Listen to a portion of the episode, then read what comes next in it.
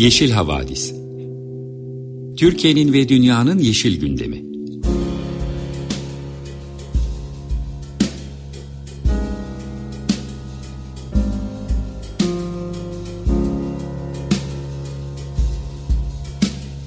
Hazırlayan ve sunanlar Selin Uğurtaş ve Arca Yılmaz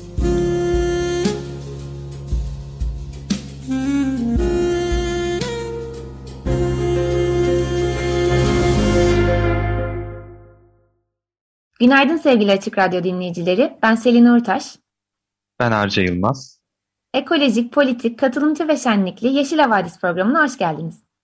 Geride bıraktığımız haftayı Yeşil Gazete'nin perspektifinden değerlendireceğimiz bu programı Yeşil Gazete ekibiyle birlikte hazırlıyoruz. Sizlerle buluşmamızı mümkün kılan Açık Radyo destekçilerine de bu vesileyle teşekkür ederiz. Bu hafta iklim, ekoloji ve hak ve özgürlükler odaklı bir program hazırladık. İklim bültenimizde Türkiye'den ve dünyadan haberler var. Hükümetler Arası İklim Değişikliği Paneli'nin raporunu değiştirmek için lobi faaliyeti yürüttüğü ortaya çıkan ülkelerden, eriyen buzullardan, fosil yakıt şirketlerinin uzun süre kaçındıkları sorumluluklarından ve Türkiye'nin net sıfır emisyon için yapması gerekenlerden söz edeceğiz. Ardından geçeceğimiz ekoloji bültenimiz de yoğun. Radyoaktif atıklara dair yeni bir kanun çıktı. Bundan bahsedeceğiz. Geri dönüşüm tesislerinde üst üste çıkan yangınlardan, su kaynaklarımızın kirletilmesinden ve devam eden ağaç kesimlerinden söz edeceğiz. Özellikle değineceğimiz bir mesele İzmir'in Kanal İstanbul olarak bilinen Çeşme Turizm Projesi. Bu konuda sevgili Arca Yeşil Gazete yazarlarından Ahmet Soysal ile konuştu. Ardından bültenimizi Türkiye'de demokrasi ve insan haklarının durumuna dair birkaç haberiyle sonlandıracağız. Bu yoğun gündemimize güzel bir sesle başlayalım. The Girl from Ipanema'yı Amy Winehouse'un yorumuyla dinliyoruz.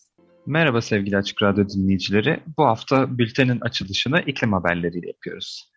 İklim müzakereleri yaklaşırken önemli bir gelişme oldu. Bazı iç yazışmalar sızdırıldı. BBC tarafından hazırlanan e, haberde Yeşil Gazete tarafından Türkçeleştirildi. Sızan belgeler, hükümetler arası iklim değişikliği paneli tarafından hazırlanan ve belirlenecek iklim eylemleri için hayati öneme sahip raporun değiştirilmesi için hükümetlerin yaptığı yorumları ortaya çıkardı. Örneğin Suudi Arabistan, Japonya ve Avustralya Birleşmiş Milletler'den fosil yakıtlardan hızla uzaklaşma ihtiyacına yapılan vurgunun azaltılmasını istedi.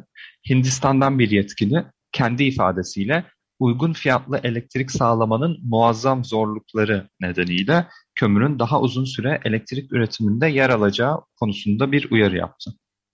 Yine Suudi Arabistan, Japonya, Avustralya ve onlara ek olarak Çin ve Norveç ile petrol ihraç eden ülkeler örgütü OPEC, fosil yakıttan vazgeçme vurgusu yerine hala ekonomik açıdan uygunluğu tartışılan karbon yakalama ve depolama teknolojilerinin vurgulanmasını istiyor. Ayrıca belgeler bazı zengin ulusların daha yeşil teknolojilere geçmek için gelişmekte olan ülkelere daha fazla ödeme yapmayı sorguladığını gösteriyor. Et tüketimine karşı bitkisel beslenmenin önerildiği argümanların kaldırılmasını ve nükleer enerjiye olumlu bakılmasını isteyen ülkelerin varlığı da görülüyor. Tabii bu müzakere süreci aslında bir lobicilik faaliyeti olarak da bir yandan ilerliyor. Ülkeler kendi maddi çıkarları için çeşitli baskılar yapabiliyor. Bu yorumların ne kadar dikkate alındığı bir soru işareti.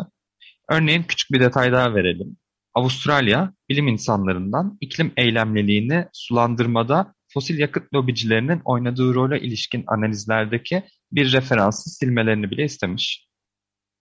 IPCC'den de bu duruma bir açıklama gelmiş. IPCC, hükümetlerden gelen yorumların bilimsel inceleme sürecinin merkezinde yer aldığını ama yazarlarının bunları rapora dahil etme yükümlülüğünün olmadığını söylüyor. Süreci lobiciliğe karşı korumak için tasarladıklarını, hükümetlerin raporları incelemesinin çalışmalarının temeli olduğunu ve bu sürecin raporların gücünü ve güvenirliğini gösterdiğini de belirtmişler. Bu yorumların raporlardaki politika notlarını ne kadar etkilediğini de göstermek sanırım bir gazetecilik faaliyeti olarak daha sonra açığa çıkacak. Sırada yeni bir rapor duyurusu var. Birleşmiş Milletler Çevre Programı tarafından 2021 üretim açığı raporu hazırlandı.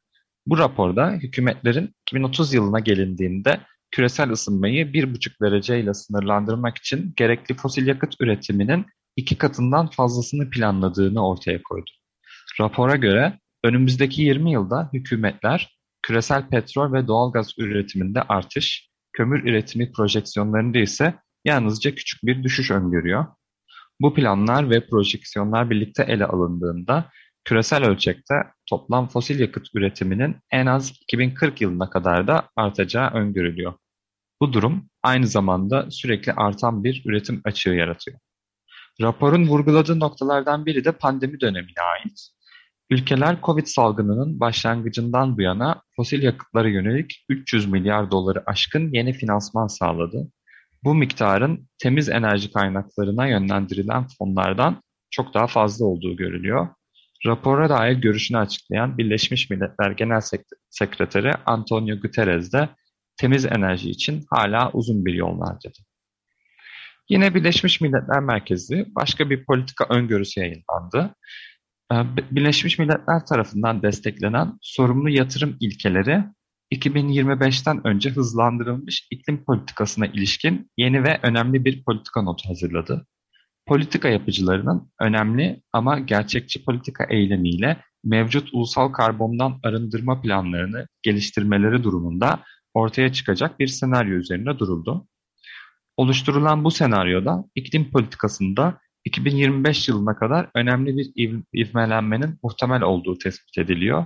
Ayrıca bu senaryo toplam karbondioksit emisyonlarının 2050 yılına kadar %80 oranında düşebileceğini belirtiyor ve ısınmayı 2 derecenin çok altında yani 1.8 derecede tutmak için %50 şans öngörüyor. Tabii hep vurguladığımız gibi eğer karar alıcılar harekete geçerse ihtimal hala var. Ancak vakit geçtikçe bu şans da azalıyor. Şimdi bir de yapılanlar ve yapılmayanlara göz atalım. Fransa'nın enerji devi Total ürünlerinin iklim krizine yol açtığını önceden biliyormuş. Bu araştırma Fransız bilim insanları tarafından Global Environmental Change bilimsel dergisinde yayınlandı. Petrol ve doğalgaz şirketi ürünlerinin neden olduğu iklim değişikliği risklerini 1971 gibi erken bir tarihte biliyormuş. Bu, bu konuda kamuoyu önünde sessiz kalan şirket önce 80'lerin sonunda küresel ısınmanın bilimsel temeli hakkında şüpheleri körüklemiş. Ardından 90'ların sonlarında bilimi alenen kabul etmesine rağmen politikaları geciktirdiği ve fosil yakıt kontrolünü engelleyen politikaları teşvik ettiği de belirtiliyor. Bir niyet beyanı büyük küresel parakendicilerden geldi. Bazı büyük şirketler 2040 yılına kadar tüm deniz taşımacılığını kademeli olarak sıfır karbonlu yakıtlarla çalışan gemilere geçirme kararı aldı. Deniz taşımacılığı şu anda küresel emisyonların %3'ünü oluşturuyor. oluşturuyor. Eğer adım atılmazsa da 2050'de %10'a kadar çıkma risklerinden bahsediliyor. Tabi bu taahhütlerin ne kadar yerine geç, gerçek, gerçekleşeceğini zaman geçtikçe göreceğiz. Şimdi Türkiye'ye bir dönelim. Geçtiğimiz haftalarda Paris'in imzalanmasının ardından 2053'te net sıfır olma taahhüdü verildi. Peki bunun altını doldurmak için gerçekte ne yapılması lazım? Ekosfer Derneği bunu araştırdı. Dernek bu hedefe ulaşmak için emisyonların %80 oranında azaltılması gerektiğini söyledi. Bu hedefe ulaşmak için Türkiye'nin hali hazırda 506 milyon tonu bulan sera gazı emisyonlarını 32 yıl sonra 100 milyon ton civarına indirmesi ve kalan bu 100 milyon tonun da ormanlar gibi yutak alanlar tarafından hapsedilerek net sıfır hedefine ulaşılması bekleniyor diye ekledi. E, tabii mevcut kömür ve doğalgaz projeleriyle, orman tahribatıyla bu hedef nasıl tutacak? Gerçekten hani akıllarda bir soru işareti oluşturuyor. Şimdi bir de kısaca dünyadan birkaç iklim krizi haberine bakalım. Afrika'nın çatısında her şeye rağmen bir buzul tabakası var ancak bu çok uzun sürmeyebilir. Dünya Meteoroloji Örgütü Genel Sekreteri Tanzanya, Kenya ve Buz Uganda'daki buzullarda erime hızının bu şekilde devam ederse 2040'a kadar e, bu buzulların tamamen çözülmesine yol açacağını söyledi. Bu durumun su kaynaklarını olumsuz etkileyeceğini de çok net bir şekilde söyleyebiliriz. Başka bir haber ise Rusya'dan geldi. Rusya'daki permafrost çözülmesi evleri ve altyapıyı tehdit eder boyutlara ulaştı. Rusya topraklarının %65'ini kaplayan donmuş toprak tabakasının iklim değişikliği nedeniyle çözülmesi ülkeyi 2050 yılına kadar 97 milyar dolar altyapı hasarıyla karşı karşıya bırakacak. Özellikle kuzey bölgelerinde yaşayan halk ciddi bir tehlike altında ve tahminlere göre de bu permafrost zemininin üzerinde yaşayan yaklaşık 15 milyon kişi olduğu söyleniyor Rusya'da.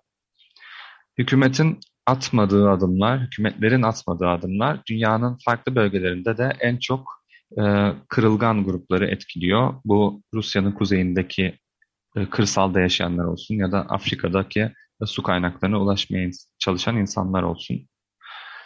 E, son olarak bir kısa bir duyuru geçelim. Geçen hafta haberini verdiğimiz 1.5 podcast programında Elif Ünal kripto paraları yatırım danışmanı Cioğlu ile konuştu ve iklim krizini beslemeyen bir kripto para sistemi mümkün mü diye sordu. Dilerseniz o programa da kulak verebilirsiniz. 1.5 podcast programı. Şimdi iklim bültenini bir şarkıyla kapatalım. Ardından Selin ekoloji haberleriyle devam edecek. Baltazar'dan Decency şarkısını dinliyoruz. Tekrar merhaba. 95.0 Açık Radyo'da Yeşil Havadis dinliyorsunuz. Ben Selin. Programımıza haftanın ekoloji bülteniyle devam ediyoruz. Bu hafta radyoaktif atık, atık idaresi hakkında bir yasa yürürlüğe girdi. Bu yasa Paris İklim Anlaşması ile aynı gün meclisten geçmişti. Yeni kanunla birlikte radyoaktif malzeme atıklarının Türkiye'ye girip çıkmasına, alınıp satılmasına ve transit olarak ülkeden geçişine izin veriliyor. Kanuna göre ortak proje yürütülen başka ülkelerin, örneğin Rusya'nın nükleer atıkları da Türkiye'ye kabul edilebilecek. Bu düzenleme tabii Türkiye'nin nükleer çöplük haline geleceği eleştirisini de beraberinde getirdi. Sonuçlarını hep beraber izlemeye devam edeceğiz. Nükleere ilişkin bir diğer haberimiz ise duruşmaları başlayacak bir dava ile ilgili. Nükleer karşıtı platformun 30 üyesine açılan davanın ilk duruşması 25 Ekim pazartesi günü saat 10'da Mersin Adliyesi'ne görülecek. Bu dava platform üyelerinin yapmaya çalıştığı müsaade edilmeyen bir basın açıklamasının sonucu. Nükleer karşıtı platform, Fukushima nükleer felaketinin 10. yıl dönümünü anmak ve nükleerin tehlikelerine dikkat çekmek için Akkuyu Nükleer Santrali'nde bir basın açıklaması yapmak istemişti. Ancak güvenlik görevlileri müdahale etmiş ve açıklama engellenmişti. Konuyla ilgili açıklama yapan Nükleer Karşıtı Platform Yürütme Kurulu üyesi Dr. Ful Uğurhan, Akkuyu'daki nükleer santrale karşı yer lisansının verildiği 1976 yılından bu yana kararlılıkla mücadele ettiklerini, bu bir mücadelelerinden de vazgeçmeyeceklerini söyledi. Doktor Uğurhan'ın açıklaması şöyle. Bugünümüzü ve geleceğimizi büyük bir riske atanların çok iyi bildiği gibi mücadelemiz nükleer santraller ve nükleer silahlar yeryüzünden temizlenene kadar sürecek. Çünkü bizler geçmişte yaşanan büyük nükleer felaketlerden ders çıkarıyoruz. Çünkü inşaatın daha en başında zeminde iki kez çatlak oluşmasına rağmen son sürat ilerlemesini, bölgede yaşayan insanların sağlığı ve huzuru gözetilmeksizin yapılan patlatmaları, COVID'e rağmen kalabalık ortamda güvensiz şartlarda çalışan işçilerin durumunu gördükçe, başta insanlar olmak üzere canlıların yaşamına nasıl da değer vermediklerini çok iyi idrak ediyor ve kamuoyu ile paylaşıyoruz. Bültenimize nükleer enerjinin riskleriyle ve nükleer atıkların nasıl bertaraf edileceği meseleleriyle giriş yaptık. Ama tabii Türkiye'nin atık çöplüğü olduğu eleştirileri aslında epey uzun bir zamandır plastik atık ithalatı konusunda gündemde. Son zamanlarda bu olayı yeni bir boyut da kazandı ve hem geri dönüşüm tesislerindeki yangınların kat ve kat arttığı hem de aynı tesislerde üst üste yangınlar çıktığı gündeme gelmeye başladı. Mikroplastik Araştırma Grubu tarafından hazırlanan bir çalışmaya göre 2019 yılında 39 tesiste yangın çıkmışken 2020'de bu sayı 65'e çıktı. 2021'in geride bıraktığımız 10 ayında ise yüzün üzerinde yangın olduğu tespit edildi. Bu konuyla ilgili nihayet yeni bir yönetmelik yürürlüğe girdi. Buna göre geri dönüşüm tesislerinde kasten yanlış e, yangın çıkarıldığı tespit edilirse tesisin çevre ve izin lisans belgeleri iptal edilecek. Ve bu işletmeler tekrar izin ve lisans başvurusunda bulunmadan önce 3 yıl beklemek zorunda kalacaklar. Bu yönetmelik hakkında Yeşil Gazete'den muhabir arkadaşımız Elif Ünal, Doktor Mehmet Can Akpınar ile konuştu. Akpınar, bakanlığın kasıt ihtimalini göz önünde bulundurup buna yönelik bir adım atmasını olumlu olarak değerlendirdi. Akpınar'a göre bu yangınlar iki sebeple çıkarılıyor olabilir. İlki ücret karşılığı satın alınan bu atıkların yakılarak kolay yoldan bertaraf edilmesi. İkincisi ise yurt dışından getirilen ve kaçak olan atıkların imha edilmesi. E, Akpınar bu yönetmeliğin uygulamasında yaşanacak temel zorluğun kasıt konusu olduğuna vurgu yaptı. Plastikler aşırı ısınmadan dolayı kendi kendine alev alabiliyor veya böyle bir bahanenin arkasına sığınılabiliyor. Çoğu zaman yangınların nerede çıktığını bulmak bile mümkün olmuyor diyen Akpınar, çevreye kasıtlı veya kasıtsız bir şekilde zarar veriliyorsa bu ödenmeli diye konuştu. Sıradaki haberimiz ise Ergene Nehri'nden. Edirne'deki Uzunköprü Belediyesi Ergene Nehri'nin suyunu analiz ettirdi. Rapora göre suda siyanür, kadmiyum, kurşun ve bakır gibi ağır metallere rastlandı. Suyun kalitesinin dördüncü sınıf olduğunu belirten uzmanlar nehir kanalizasyona dönmüş yorumunda bulundular. Evsel atıklar, sanayi atık suları, tarımsal gübreler Ergene Nehri'ni kirletiyorlar ve bu kirlilik de hem bölgeyi hem de tarım arazilerini ve su kaynaklarını zehirliyor. Trakya Çevre Platformu sözcüsü avukat Bülent Kaçar, sadece Uzunköprü bölgesinde bu kirlilik sebebiyle 30 bin dönüm arazinin kullanılamadığını söyledi. Uzunköprü Kent Konseyi Başkanı Seçkin İnceoğlu ise kirlilik nedeniyle Uzunköprü nüfusunun 46 binlerden 30 binlere düştüğünü iletti. Nehirden gelen kötü koku nedeniyle bazı mahallelerde insanlar pencerelerini açamıyorlar. Sivrisinek popülasyonu da arttı diyen İnceoğlu, Ergen'in bir an önce yeniden temiz akmasını istediklerini söyledi. Tabii nehirlerimizin giderek kirlendiğini, aktıkları denizleri de kirlettiklerini biliyoruz. Maalesef durum göllerimizde de parlak değil. Türkiye Tabiatını Koruma Derneği Bilim Danışmanı ve emekli öğretim üyesi Doktor Erol Kesici, Türkiye'nin önemli doğal tatlı su gölleri Eğirdir, Beyşehir, Kovada, Büyükçekmece, Uluabat ve Eber ile doğal tuzlu Burdur ve Bafa göllerinde yaptıkları su analizi sonuçlarını açıkladı. Kesici son yıllarda göllerde yaşanan kuruma, kirlilik ve bunlara bağlı sorunlar nedeniyle mavi yeşil alg olarak da basına yansıyan Siyona bakteri tehlikesinin ciddi boyutlara ulaştığını söyledi. Kesici, Siyona bakteriler nedeniyle oksijensiz kalan birçok göl ve su kaynağında balık ölümleri görüldüğünü anlattı. Anlattıklarına göre bu kirlilik özellikle su seviyesinin azaldığı göllerde çok daha sert bir etki yapıyor. Bu da aslında bize kirlilik, kuraklık, biyoçeşitlilik krizi ve iklim krizi gibi sorunlarımızın nasıl girift bir yapıda olduğunu da çok iyi anlatıyor. Kesiciye göre tahlil sonuçlarında e, suyun dördüncü kalite olduğu ortaya çıktı ve bu tür suların tarımda dahi kullanılmaması gerektiği çünkü çok ciddi sağlık sorunlarına yol açabildiği vurgulandı. Az önce bahsettiğimiz Ergene Nehri meselesinde de su dördüncü sınıf kalite olarak tanımlanmıştı. Doktor Kesici'ye göre göllerin korunması için hem araştırma ve izleme programları oluşturulması hem de çalışma gruplarının bir araya getirilmesi gerekiyor. Ama maalesef koruma konusunda ülke genelinde ciddi sorunlar yaşıyoruz. ülkenin dört bir yanında vatandaşlar yaşadıkları yerleri korumak için mücadele veriyorlar. Asos Antik Limanı'ndaki tahribatı daha önce etraflıca ele almıştık. Konuyla ilgili kazdığı Doğal ve Kültürel Varlıkları Koruma Derneği Başkanı Süheyla Doğan ile konuşmuştuk. Bu hafta Doğan'ın başkanlığını yürüttüğü bu dernek ile Asos dostları ortak bir basın toplantısı düzenlediler ve tahribata ilişkin üç ayrı dava açılacağını açıkladılar. Davalar koruma kurulunun ihmaline, rapor hazırlama ihalesine ve uygulamadaki hatalara ilişkin olacak. Toplantıda ayrıca ASOS için çağrı başlıklı bir bildiri paylaşıldı ve tahribatın durdurulması için imza kampanyası başlatılacağı duyuruldu. Bir diğer tahribat endişesi ise Marmara Denizi'ndeki Sedef ve Kaşık Adalarına ilişkin. Bu iki ada henüz içinde bulunduğumuz ayın başında kesin korunacak hassas alan ilan edilmişlerdi. Fakat aradan daha iki hafta geçmiş geçmemişken yeni bir ilan yayınlandı ve bu adalarda yapılaşmanın önü açıldı. Yeni yayınlanan ilana göre adalardaki bazı alanlar, e, bazı alanlar diyorum ama zaten çok küçük adalardan bahsettiğimizde göz önünde bulundurulmalı. Doğal sit sürdürülebilir koruma ve kontrollü kullanım alanı olarak tescil edildi. E, böyle tanımlanan bölgelerde düşük yoğunluklu yerleşim planlaması yapmak mümkün. Örneğin turizm tesisi, yat limanı, işte tekne imal yeri vesaire inşaat edilebiliyor. E, buradan da size geçen hafta aktardığımız bir konuya kısaca döneceğiz. E, geçen hafta Karacaahmet ormanlarındaki gelişmelerle ilgili bir röportaj yapmıştık. Orada 6 Ekim'de ciddi bir ağaç kesim faaliyeti başlamıştı hem ağaç kesim ihalesi sürecine dair soru işaretleri vardı hem de ne kadar ağaç kesildiği bilmiyordu, bilinmiyordu, köylüler alına alınmıyordu vesaire sorunlar vardı. Maalesef aradan geçen bir haftada e, Ormanı'nda olumlu bir gelişme yaşanmadı. Yani kesimler durmadı. Ancak Bingöl'den 86 sivil toplum örgütü kesimi ekolojik kırım olarak niteleyerek sürecin bir an önce durdurulmasını talep ettiler. Dileriz önümüzdeki günlerde sizlerle iyi haberler paylaşabiliriz. Fakat şimdilik ancak benzer bir kötü haber verebileceğiz.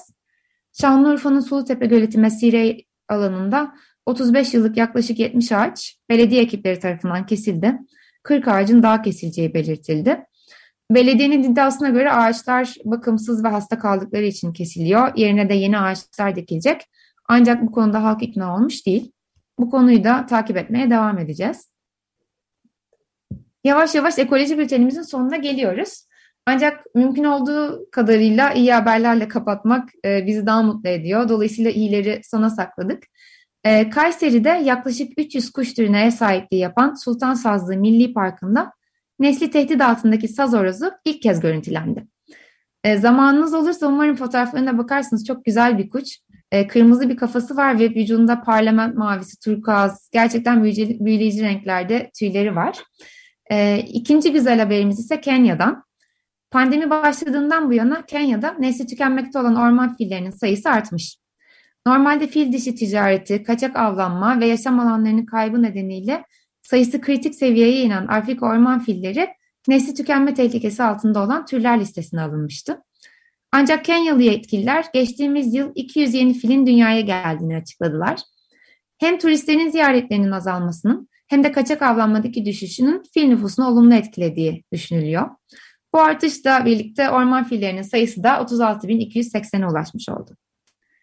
Böylelikle ekoloji bültenimizin sonuna geliyoruz. Sırada röportajımız var. Sevgili Arca, Çeşme Turizm Projesi'nin detaylarını ve tehlikelerini öğrenmek üzere Yeşil Gazete yazarı Ahmet Soysal'da bir söyleşi yaptı. Kısa bir müzik arasından sonra sizi bu sohbetle baş başa bırakacağız. Öncesinde Rolling Stones'dan Painted Black şarkısını dinleyeceğiz. Merhaba Açık Radyo dinleyicileri. Bu hafta İzmir'i konu alacağız. Röportajımızı Türk Tabipler Birliği Halk Sağlığı e, kolunda e, görev alan, aynı zamanda çevre sağlığı uzmanı Doktor Ahmet Soysal'la İzmir Çeşme'deki İzmir'in kanalı, İzmir'in Kanal İstanbul'u gibi e, sıfatları olan bir e, büyük proje üzerine konuşmak istedik. Bu projenin evreleri tabii hani adım adım geliyor. İlk önce bir e, koruma statüsü değişikliği oldu. Sonra e, turizm alanı planları e, ortaya çıktı ve bir dava süreci var. Şimdi bu süreci e, ayrıntılı olarak Ahmet Bey ile konuşacağız. Hoş geldiniz, merhaba. Merhaba efendim.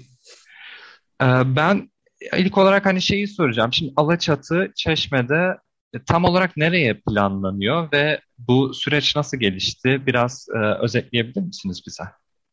Şimdi e, Çeşme, Urla, Güzelbahçe'nin, e, Karaburun'un bulunduğu bölgeyi biz İzmir'de Yarımada olarak nitelendiririz.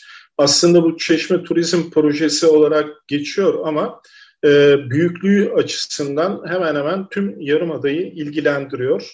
E, Yarımada'daki özellikle de Çeşme'deki kamu arazilerinin %55'ini içine alan e, Çeşme'den Çeşme'yi, Alaçatı'yı, e, Urla'nın bir bölümünü e, ve yine Karaburun'un e, bir bölümünü içine alan çok büyük bir proje. Proje alanı var.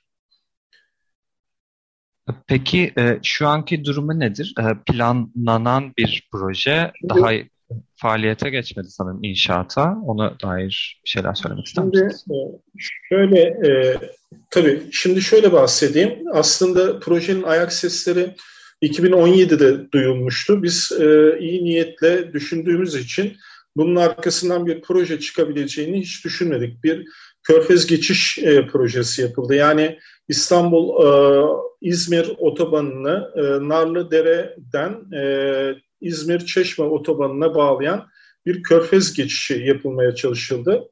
O dönemde dava açarak meslek odaları, İzmir'deki meslek odaları olarak dava açarak geçişi e, bölge idare mahkemesinde durdurduk. Ama sonradan anladık ki bu geçiş e, özellikle İstanbul e, servisinin Çeşme'ye akışını kolaylaştırmak için e, yapılıyormuş. Sonra 2017'de çok e, hiç farkına varmadığımız bir değişiklik daha yapıldı. E, Çeşme'de özellikle 19 endemik türün e, bulunduğu bir doğal sit alanı doğal sit statüsünden çıkarıldı. E, açıkçası bunu pek fark etmedik. Daha sonra pandeminin ilk günlerinde e, gündeme e, Çeşme Turizm Bölgesi e, taşındı. Bunu ilk fark edişimizde Cumhurbaşkanlığı'nın bir kararnamesiyle oldu. Cumhurbaşkanlığı bu kararnamede bazı yerler için acele kamulaştırma kararı almıştı. Bunun için e, ilk dava süreci başlatıldı. Daha sonra aslında incelediğimiz zaman proje alanının %97'sinin kamu arazisi olduğu, %3'ünün sadece kişilere ait olduğu ve bunlar için acele kamulaştırma kararı e, çıkarıldığını fark ettik. Dava açıldı. Meslek odaları, çeşitli çevre örgütleri e, ve e, İzmir ve Çeşmeliler dava açıldı. Daha sonra Cumhurbaşkanlığı bir başka kararname ile bu acele kamulaştırma kararından vazgeçti. Zaten e, tespit ettikleri bölgenin içinde yüzde üçlük bir payı vardı bu yerin. Bundan e, bu mahkeme kararıyla vazgeçtiler. Ama ondan sonra 2017'de doğal sit alanı statüsünden çıkardıkları büyük bir alanı e, proje alanına eklediler. Burada ikinci bir dava açtık. Tam da pandeminin en yoğun olduğu günlerde yaptılar bunu. Meslek odalarının ve çevre örgütlerinin toplanamadığı, sokağa çıkma kısıtlamalarının olduğu dönemde yaptılar bunu. Ee, biz e, buna rağmen e, büyük bir fedakarlıkla toplanarak e, ikinci davayı bu e, sınırları genişletme davasını açtık. 27 Ekim'de olacak bilirkişi incelemesi de bu davayla ilgili bir bilirkişi incelemesi. Peki proje alanı neyi öngörüyor? Yani nasıl bir yapılaşma olacak bölgede? Şöyle söyleyeyim, e, proje alanında sadece oteller yok. E, tam olarak e, projenin e, tamamı kamuoyuyla paylaşılmadı. E, zaman zaman e, Turizm Bakanı İzmir'e geliyor ve bazı yerel yöneticilerle projeyi e, bölüm bölüm paylaşıyor. Biz o toplantılardan sızan bilgilerden e, öğreniyoruz. Bir de bu projeyle ilgili yabancı basında reklam kampanyaları başladı. Oradan e, görerek e, bir takım e, bilgiler ediniyoruz. Bir kere proje alanında çok sayıda otel var. Yine e, sayıları beşe e, bulan e, marinalar var. E, artı e, Alaçatı bölgesinde e, dış körfezle e, Ege Denizi'ni birbirine bağlayan bir kanal e, var.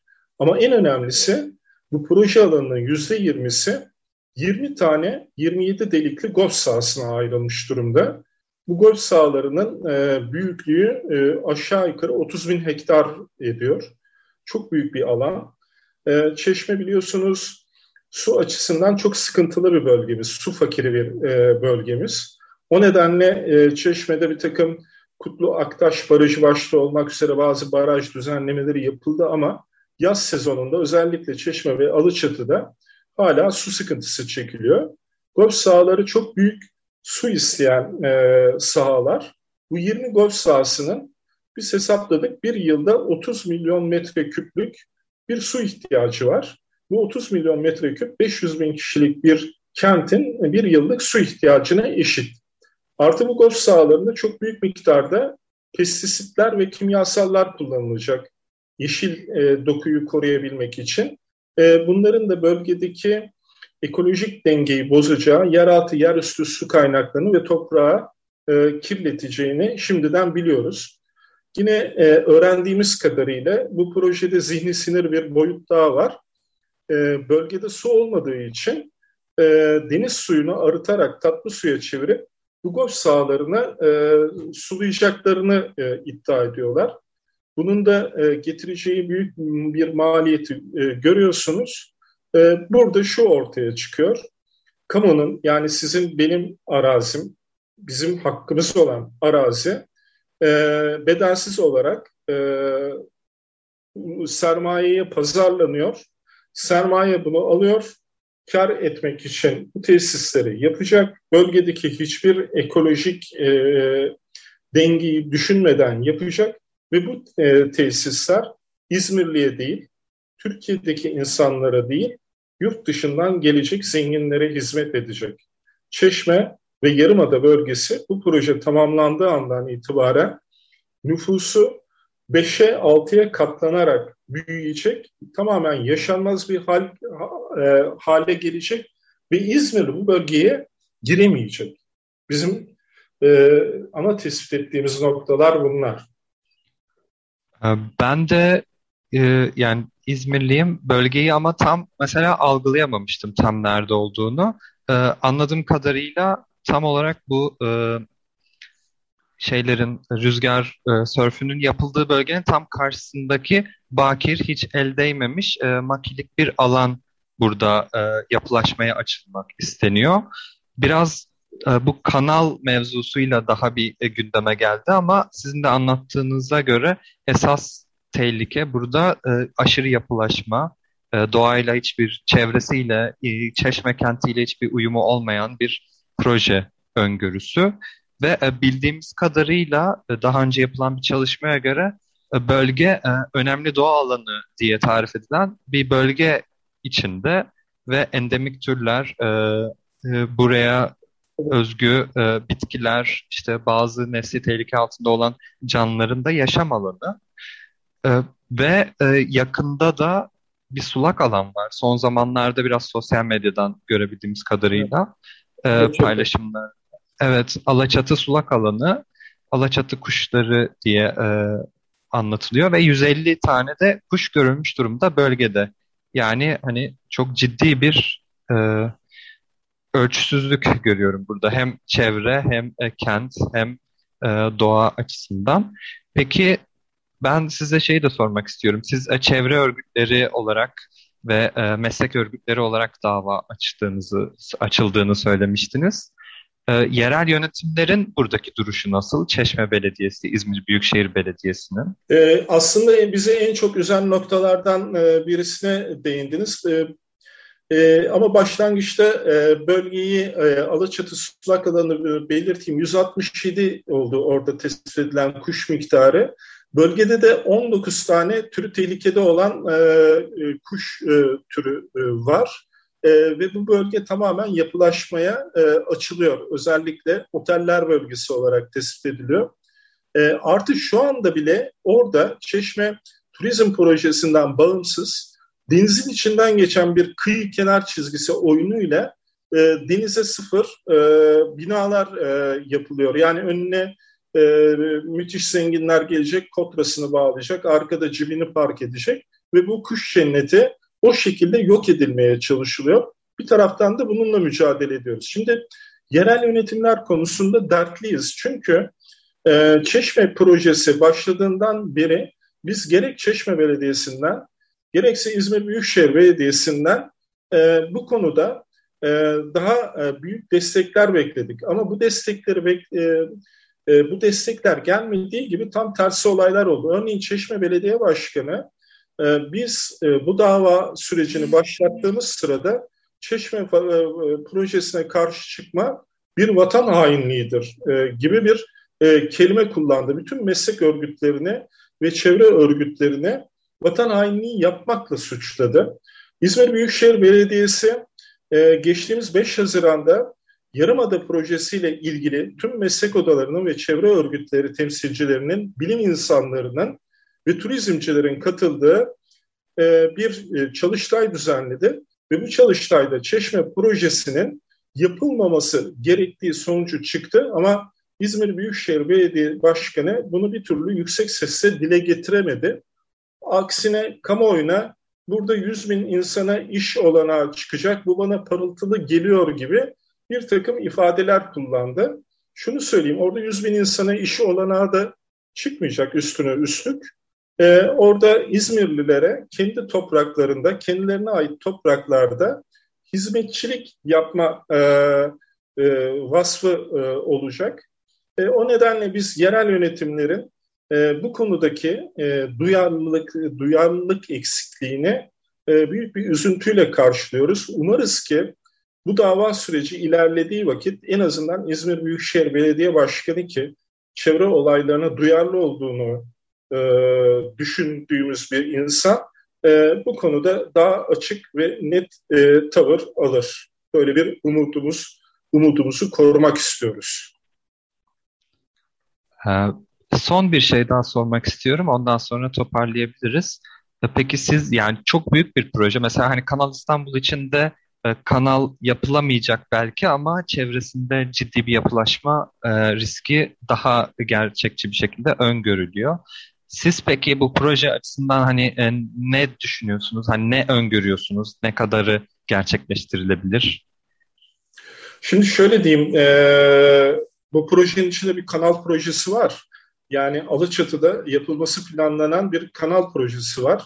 Ve o kanalın kıyısında da e, süper lüks rezidanslar da planlanıyor.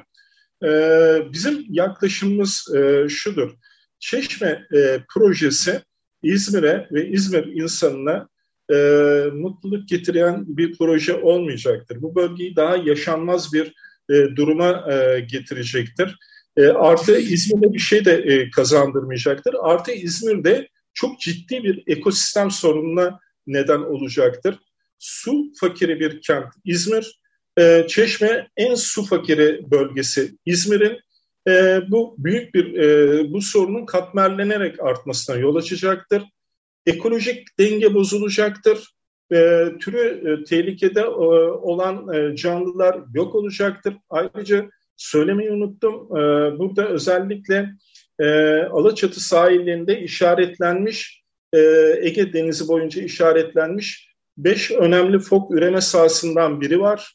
E, bunlar ortadan kalkacak. Çeşme bu haliyle mutlu.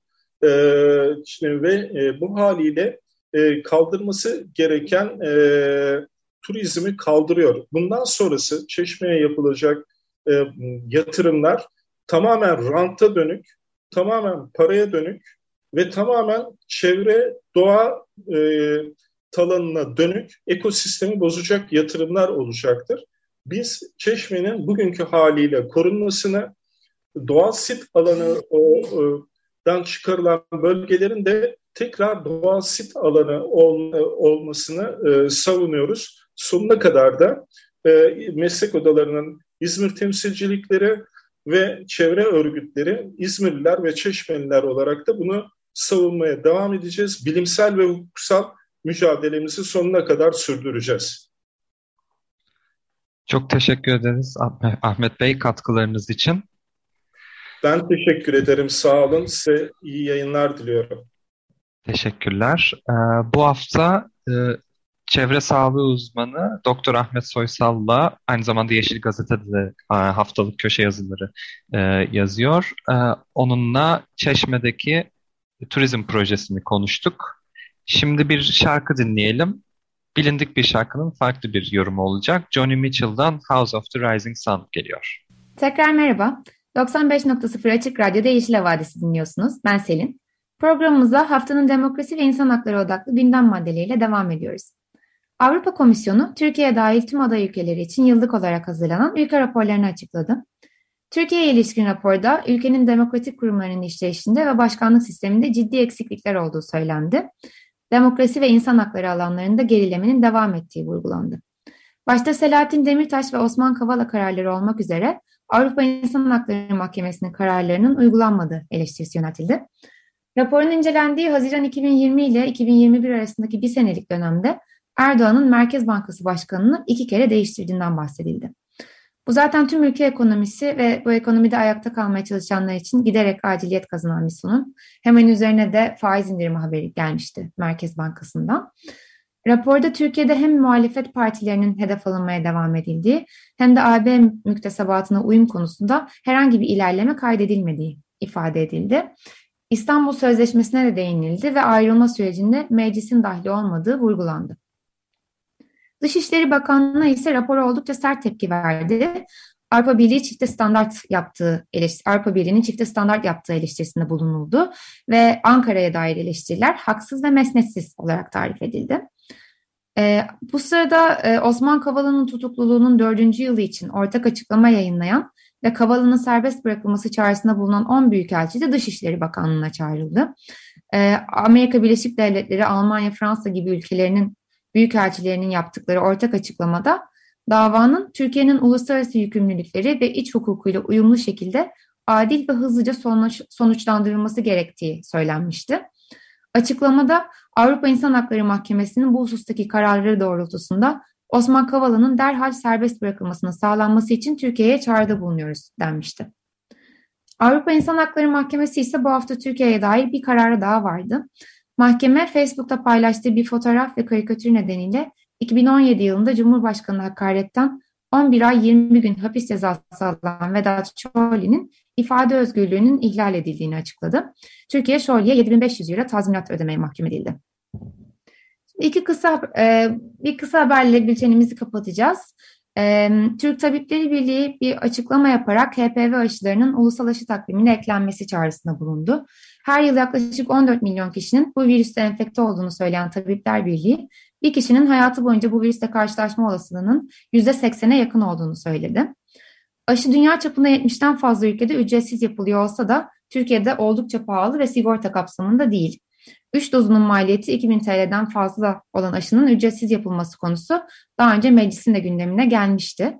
E, bu aşılar kişileri hem rahim ağzı kanserinden hem de HPV'ye bağlı diğer kanserlerden koruyabiliyorlar.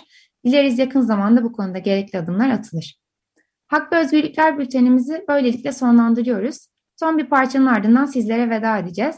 Öncesinde Karsu'dan Ben Nasıl Büyük Adam Olacağım isimli parçayı dinliyoruz.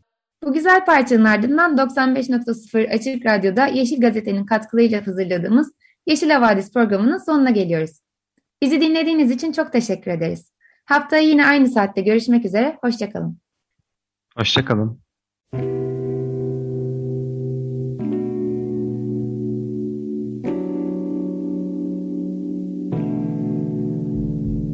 Yeşil Havadis Türkiye'nin ve dünyanın yeşil gündemi.